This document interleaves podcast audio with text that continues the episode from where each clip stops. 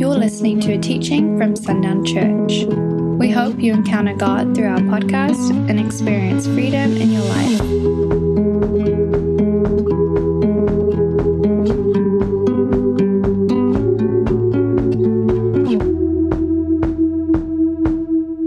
We're in James uh, chapter 6, uh, getting very, very close to the end of this book.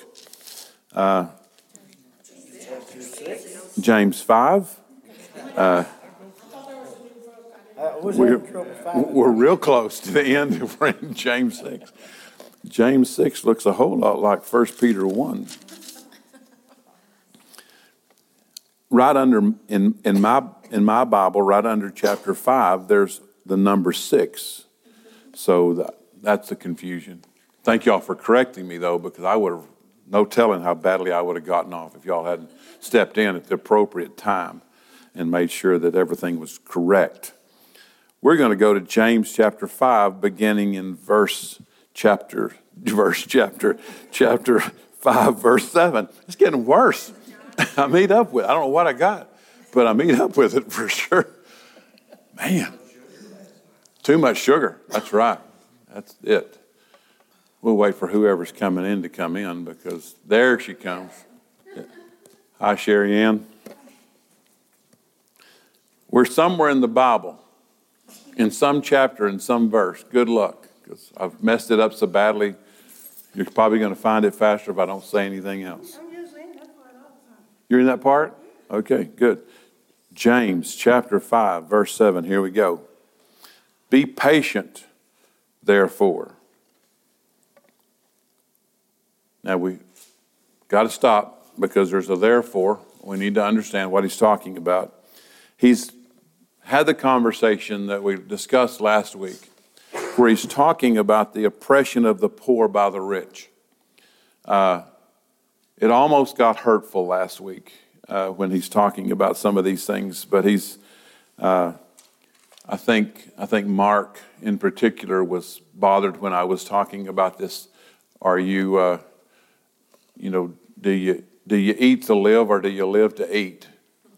I didn't know until afterward that that bothered Mark because he because he told me after he said yes, I'm, I live to eat. Uh, and then somebody said they'd pray for him. I don't know who it was, but he's saying now, yeah, he's saying now to those who are poor, those who have been oppressed, those to whom their work was not recognized, their work was not valued. He's addressing those and saying to that, to that oppressed group, Be patient, therefore, brethren, unto the coming of the Lord. Doesn't that sound like a long wait? Be patient until the coming of the Lord. If I were to just simply make that to the be patient until the Lord's return, to the day when the trumpet sounds and when he comes out of heaven and riding on the, the back of this horse, King of kings and Lord of lords, just if I make it that day, then we're all, the, the, the announcement is be patient because you're still going to be oppressed for that long. What has stopped our oppression? All of it. What stopped our oppression? Well, first of all, we recognize that it was by the coming of Jesus Christ and Him delivering us, for Him setting us free, for the righteousness that we now, that we now live in. But what, bring, what allows me to live unoppressed every day? Oh, the Lord came. The Spirit of the Lord came. What actually stops it in the promise, what actually stops it in me, because James is speaking to them in profound ways. If, I don't know the exact timing of this. I wish I did. Uh, I, I wish I knew a bit more precisely than this announces. Uh, the estimation is that, that James wrote this in 45 AD, which would put it, I guess, approximately 12 to 15 years after the crucifixion. that seems like a long time for us now, but my suspicion is that when most of life stayed concentrated, you, you weren't, families didn't spread out as quickly and those kind of things. My suspicion is that the familiarity of Pentecost stayed very concentrated for a long time. So the things that James is announcing are things that James had witnessed. James had seen the coming of the Holy Spirit, had seen the transformation of what the Spirit came to bring. He makes this kind of announcement Be patient, therefore, to this group that has been oppressed. Brethren, unto the coming of the Lord. Behold, the husbandman waits for the precious fruit of the earth and, has, and hath long patience for it until he receives the early and the latter rain. We know the early and the latter rain. One was to bring the prosperity of the crop. The second rain that came in the spring, the first rain came in about November. The second rain came in the spring, and it made the fruit quickly explode. I mean, it just would quickly develop with the second rain. So he's saying, Your weight on equity, your weight on perspective, your weight in the Lord. It's like I used this illustration last night. We talked about it in, in the in the board, uh, in the in the Bible. It was talked about in the board meeting and talked about it last night in the Bible study. Uh, Lacey, you a car guy? You a fast car guy? Is your wife a fast car girl?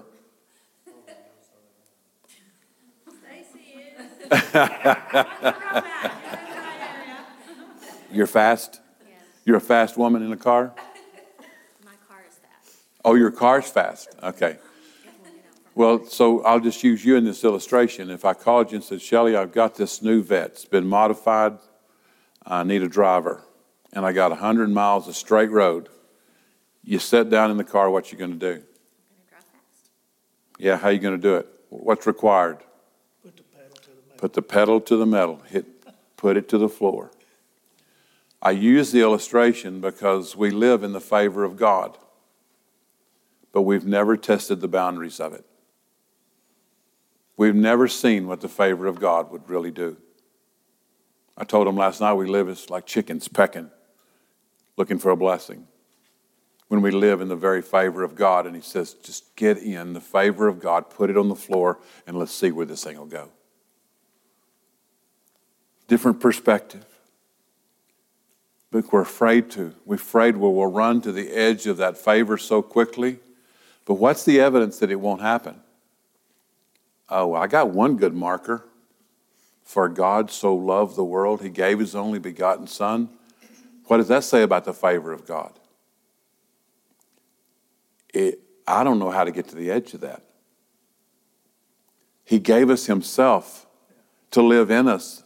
How do I find the edge of that favor? when He gave us His Spirit to indwell me so that I'm no longer limited by my capacity, but now have His that lives in me. That's some pretty good evidence that I can drive really fast and never find the edge. But we don't live routinely, regularly, as if we understood the favor of God. Most of us have rarely tested it to see just how good it really is. And, and what, what, I, what I can hear James telling this group the favor of God that you have imagined to be held in the wealthy. And you've assigned the favor of God because they're wealthy. They, that means they are in the favor. I'm telling you right now, when, when, when God comes and, and is real in your story, you have the same favor of God. Now, it may not look the same. It will never look the same for any two of us. Because God knows me according to what He's made and formed in me in the fullness of all that that looks like. He knows how to, he knows how to bring that particularly to me. And it will, the favor of God on me may not look like the favor of God on you. I love that. What does it stop? What's the point in comparing? If we recognize the uniqueness of God to bring the favor of God and the fullness of God through each, each one of us separately, but then as a body collectively, why would I compare? what would be the point? James is telling this group of people who have been so discouraged, who have been so left out, so neglected, so made use of, he's saying, the day comes when the dynamic of what will change it arrives. That's God. He will change your story. What do we get to testify of today? It's true. Changed our story. I once was, but what? Now I am. I was this. Now I'm this. I was talking to Andrew yesterday about them being out here, and it's the first time I've had a chance to meet with him since they shared on that Sunday morning, and we're kind of reviewing and talking about some of this stuff. And he said, I'm amazed now how many men coming out of the woodwork saying, Okay, I want to know the trick here. I want to know how you did this. How did, how did this so completely, absolutely reverse the order of your life? He's, and his answer is, I didn't do a thing. I can't make a claim. I can't t- take you through 10 steps. All I can introduce you to is the Holy Spirit. And they're saying, oh, come on. No, that's it. It's the Spirit of God. And I told him, I said, and Andrew, I said, you're going to realize very quickly that, that people are going to come to you and they're going to ask you about this transformation, and their story is not going to sound anything like yours. The details of their story is going to be like, why are you coming to me? I don't have a story like that. I, I, there was no drugs involved. There was of this involved. There was nothing like this involved. And I said, the reason that they're going to send you is your testimony doesn't, is not necessarily built around the wrong things you were doing. Your testimony is built around the fact that you were, and now you are. That's the testimony. You can change the details a thousand times, but the testimony is that by the transforming power of God, I used to be, but I'm not now. And I'm even learning that He's got more in store for me. He already sees what I don't see, and I'm learning in grace to walk in the fullness of all that He shows me. I love that concept. I hope, it, I hope that you're as excited about it as I am. This realization that I'm not becoming a child of God, I am a child of God. I'm just simply learning how to walk as a child of God. I'm not, I'm not becoming a joint heir with Christ. I am a joint heir with Christ. I'm simply learning now how to walk as a joint heir with Christ. That's a whole new dynamic of life. I'm not becoming anything. I'm learning to, I'm learning to walk as that which I already am. That's powerful. He's not trying to do some work in me. He's trying to get me to realize the work he's already done in me and walk in the fullness of it.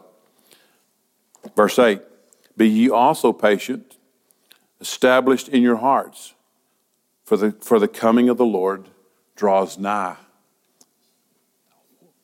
We struggle over this a little bit. This, this conversation comes up at the hands of Paul, it comes up here at the hands of James, it comes up in the hands of Peter. In the conversation that he's telling this group, and I've heard preachers preach on this forever. Well, they didn't know when Jesus was going to come, so they were telling that he was going to come back quickly. And so it was really just an error on their part in the assumption that Jesus was going to come quickly. They thought he was going to. They were reassuring the people with the promise that he was going to come quickly. Does that hold good water?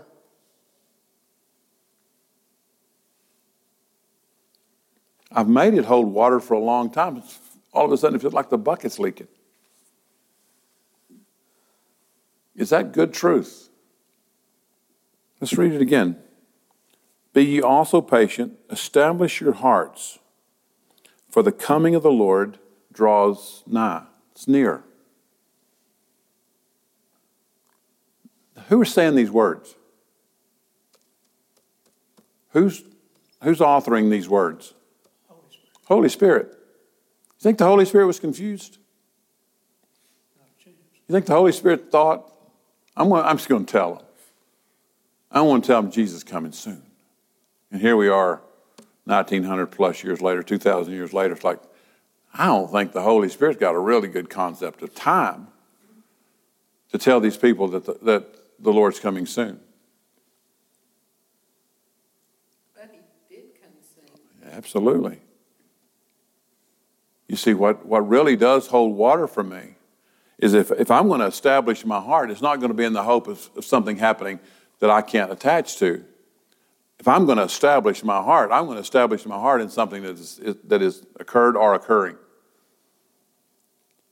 So again, if I don't put this in context and realize that James is writing this so soon after Pentecost, that he witnessed, he watched the coming of the Holy Spirit, he received the Holy Spirit himself.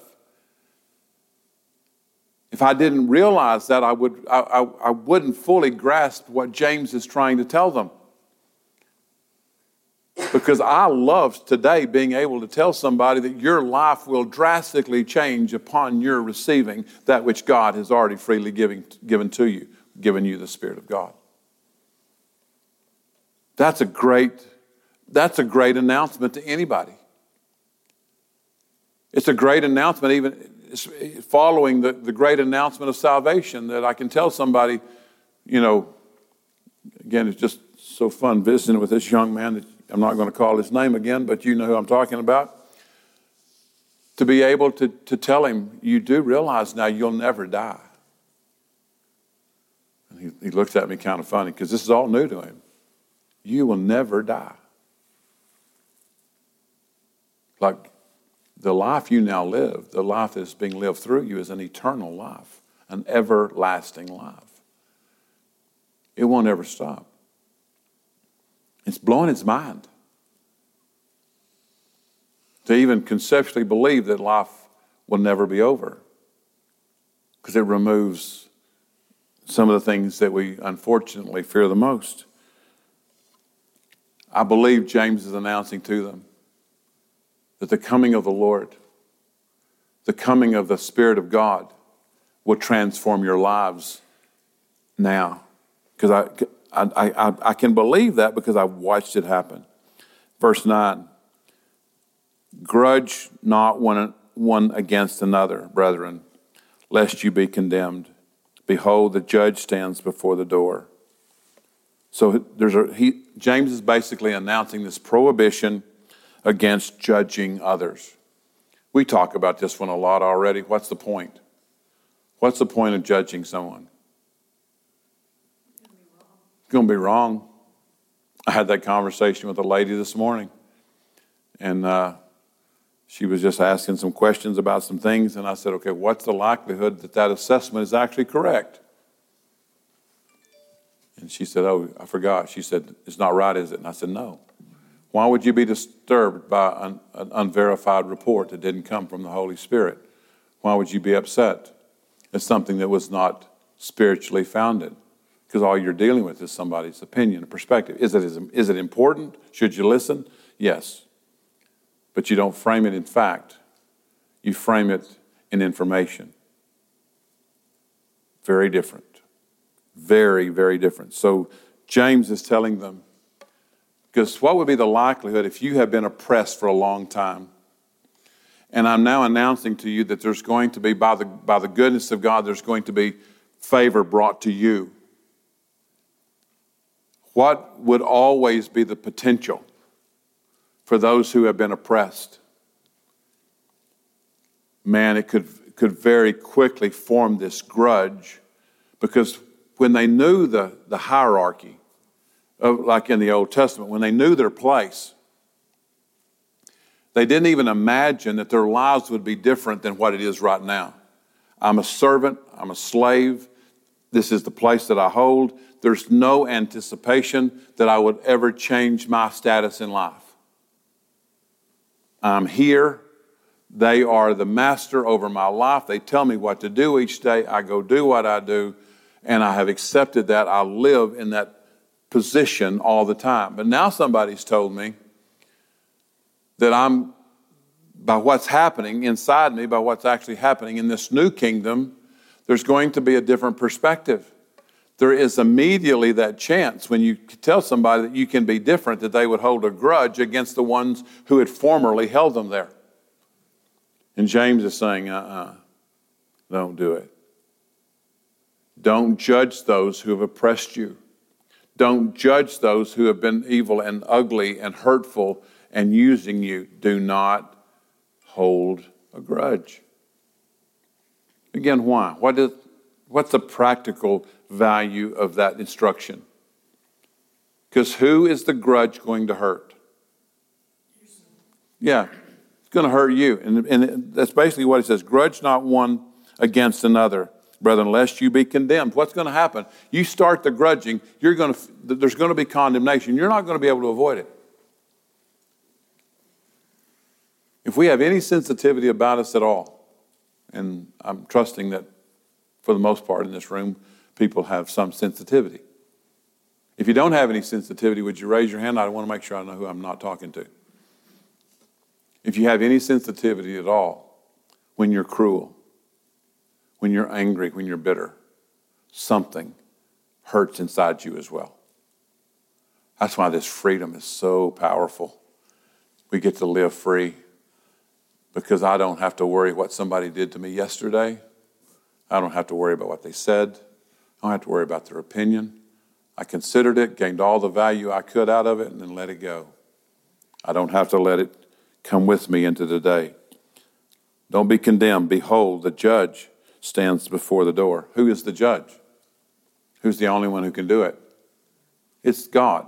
And by the way, He's not going to judge you, He's going to judge the, the true evil one. Verse 10 Take my brethren, the prophets, who has spoken in the name of the Lord for an example of suffering, affliction, and patience. Behold, we count them happy which endure.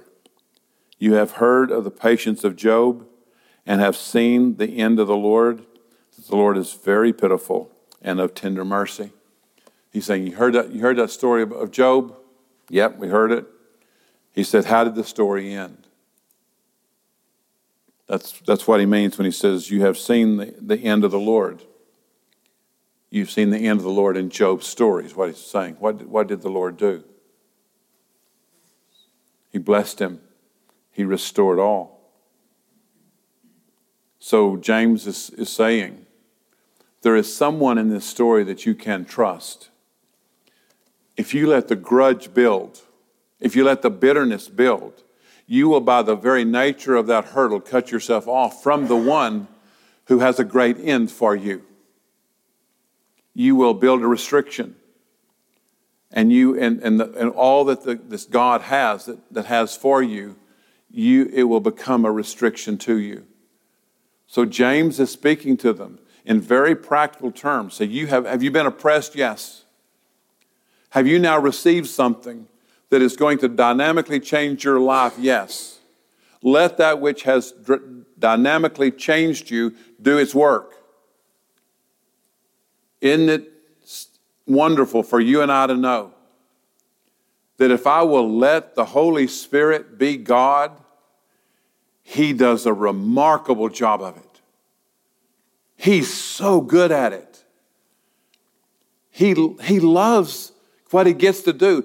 What does he get to do? He gets to bring you truth and watch you take in that revelation and be transformed. Who wouldn't love that job? He gets to come and tell you about the one who loved you so much that he would die. He gets to come tell you that. He gets to bring you and show you that. I said at lunch with somebody today, and he said, I can, t- I can go back to some times in my life where the manifestation of God's love overwhelmed me. Who wouldn't love getting to be the Holy Spirit? What a great job, a great privilege, a great responsibility to get to be God in us. I think that would be pure wonder to watch the transforming power. So, what does He simply want from us? Let Him. Let Him do it. Let Him do what He does. Let Him be God in us. I taught last night on the reciprocal nature of our relationship with God. I, I, I was speaking from 1 John chapter 4, verse 19. Anybody know what it says?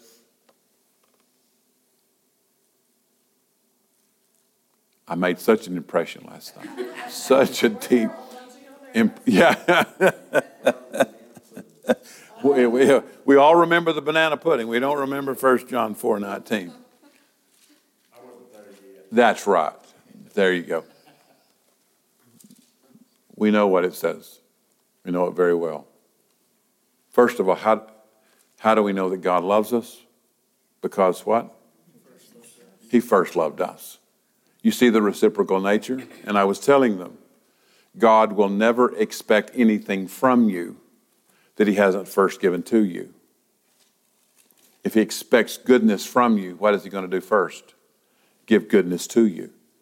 Because He won't expect anything from you that has to originate in you. He's only going to expect from you those things He's given to you by His Spirit. If He's going to expect courage, what's He going to give you? Courage. If He's going to expect love, He's going to give you love. There's never going to be a moment when He's going to expect anything from you that He hasn't first given to you. That is liberating truth. Why would I fear to give away that which He first gave me? He's not even expecting me to, to give anything of myself. He's simply asking me to give that which He first gave me. That's a wonderful picture of this reciprocal nature Christ in me, me in Christ. That's what Jesus said. I'm in the Father, the Father's in me. Wow. Really good picture. Really good picture as James is beginning to explain this, talk about this, bring this to a reality where they would know don't let anything, don't let any bitterness, don't let anything form in you because of the former days. Those former days have been severed from you. Walk. Let your heart be established now in that which God has done. Verse 12.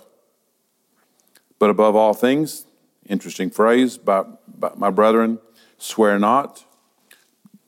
Basically saying, don't make any kind of an oath, neither by heaven nor by earth, neither by any other oath. But let your yea be yea and your nay be nay, lest you fall into condemnation. Practical. Why would he say it? Why is it necessary that my yea be yea and my nay be nay? So you won't be wishy-washy, right? That's valuable. But I am also an ambassador. You know, Graham Cooke mentioned this in one of the, one of the nights he was talking. He said, "We are walking advertisements." Believe that? What are we advertising? Or, or us. yeah, we're gonna we're gonna we're gonna be advertising something. One of the things I, I love in this reality of that God is allowing me to discover on an ongoing basis is the reality of who the Holy Spirit is. And I can't imagine the Holy Spirit's yea sometimes being something else, or the Holy Spirit's nay sometimes being something else. If my yea is yea and my nay is nay, it's because not because I am suddenly become very certain of the yeses and very certain of the noes. If my yea is going to be yea and my nay is going to be nay, it's because I know somebody. I'm not coming to that conclusion on my own. I'm coming to that, that reality because somebody has told me yes and someone has told me no. Years ago, we had a situation where we were asked to do something, and our answer was yes. So when we got questioned about it, like, why don't you do it? What's the only answer I could give? Because God said yes. What did that take care of? If God said yes, what did that take care of? Take care of everything. The provision came with the yes. All the patience, all the love, all the kindness, all the tenderness, everything came packed in the yes. What if I wondered if, I, if there was a yes? What comes with that? Questionable yes. What's going to come with that questionable yes? What do you think? A little bit of doubt, a little bit of confusion, a little bit of uncertainty when things got hard. a little bit I wish I hadn't, maybe I shouldn't, a little regret. All that door gets opened when you, when you don't know that the yes is yes that originates in Him or the no is no that originates in Him. Because sometimes God really does say no. That was, a, that was an amazing discovery. Because in the Christian world I grew up in, it was only one answer yes. Very strange when I, when, when I discovered the Spirit of God that no was a legitimate answer. It's like, how did that work? We live in the uncertainty of some of our yeses, and we live. it seems strange that, that Christians, knowing this, believers knowing this, should live in a great deal of freedom and a great deal of faith and assurance, but we live in as much confusion and regret and uncertainty as the rest of the world because we didn't discover the yes. So we're functioning in a maybe yes and a maybe no. And, and, and it's, it's riddled with regret. Verse 13 Is any among you afflicted? Let him pray. Is any merry? Let him sing psalms. Is any sick among you? Let him call for the elders of the church and let them pray over him, anointing him with oil in the name of the Lord. And the prayer of the faith shall, shall save the sick, and the Lord shall raise him up. And if he've committed sin, they shall be forgiven him. Confess your faults one to another and pray for one another that you may be healed. The effectual, fervent prayer of a righteous man avails much. What's the key word as we, as we go back into this? Is any among you afflicted? Let him pray. Is any merry? Let him sing psalms. Is any sick among you? Let him call for the elders. What's the ingredient, the component ingredient in each one of these? it's pray, but um, there's a there's a, a, a, one unspoken in this. There's one there's a truth that lays under each and under all this. What is it? Offensive. Do what? It's an offensive move. Mm-hmm.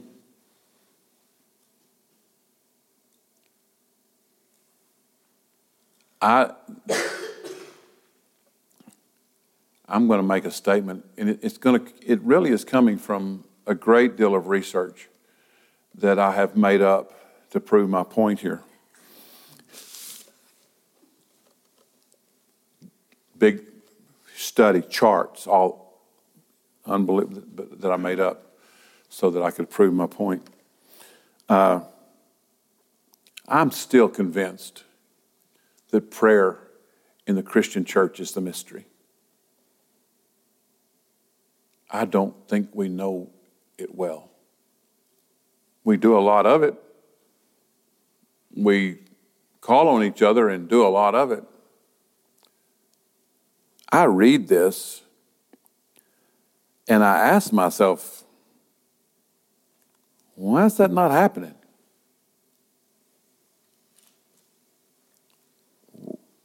And the prayer of and the prayer of faith shall save the sick, and the Lord shall raise him up. And, he, and if he have committed sins, they shall be forgiven him. Confess your faults one another. Pray for one another that you may be healed. The effectual, fervent prayer of a righteous man avails much. Lacey, what are the key ingredients in that? You, you said you, you included a powerful word, the word from in the scripture. You prayed in faith. You prayed with, without the question mark you prayed from His will, which we often rarely seek.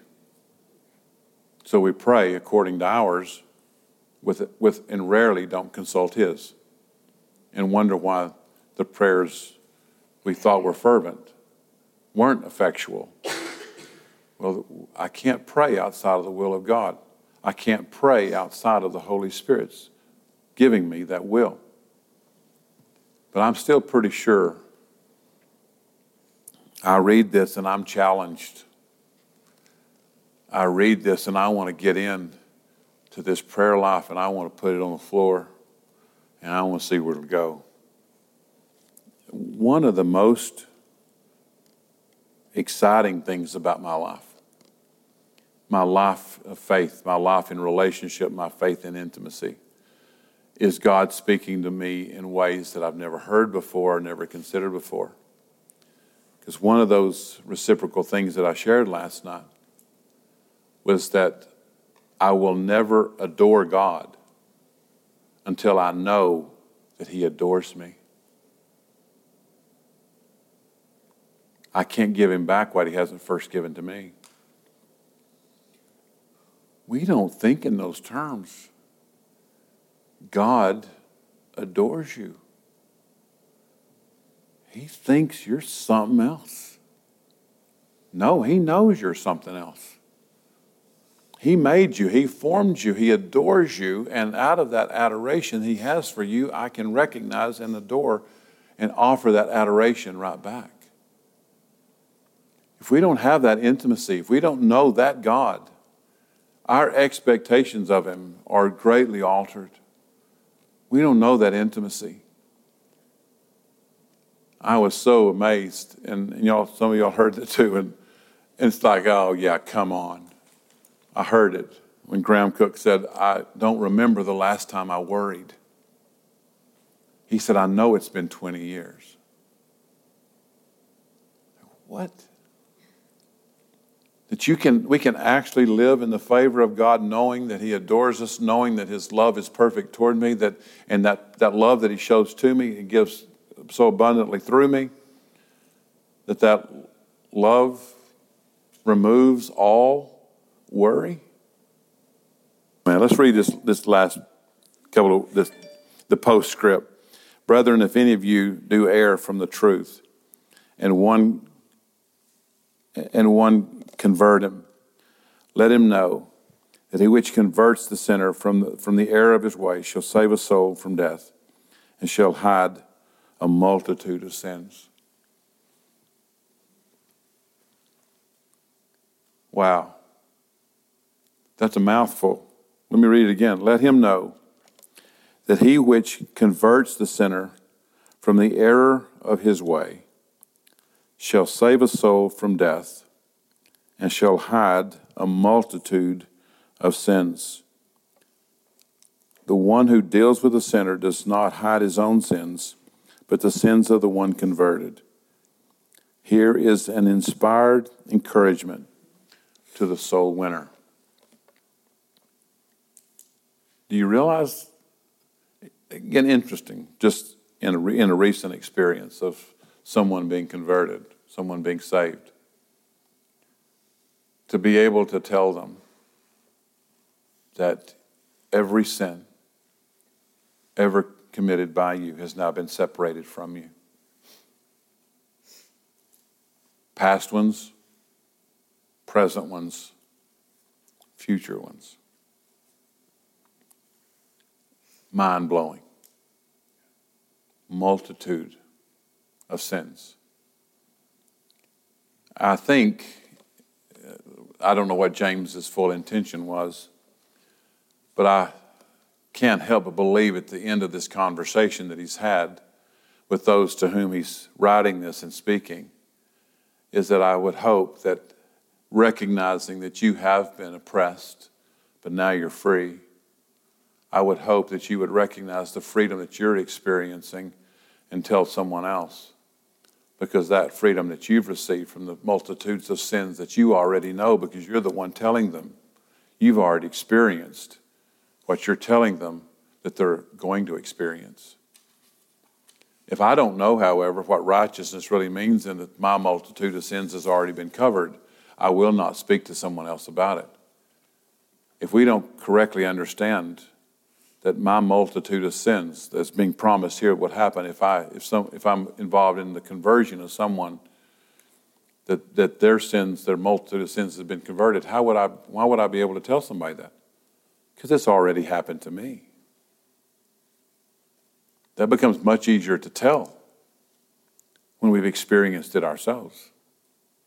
But if I, if, if I marginalize that truth of righteousness and believe somehow that my sins are still being held against me, they're not really set, they're not really dead, they're not really destroyed. That my sin, that former sin that, that he took to the cross, that he died so that that death would, would lose its power, it would lose its sting. If I still try to resurrect that death And I will be very hesitant to tell anybody about the freedom that I've encountered because I won't believe it for myself. But if I know, and I know that I know, that I have been set free, it will be very, very difficult to stop me from telling somebody else that I can see in bondage how to receive that freedom for themselves. Thanks for listening to this message. For more resources, visit sundownchurch.com.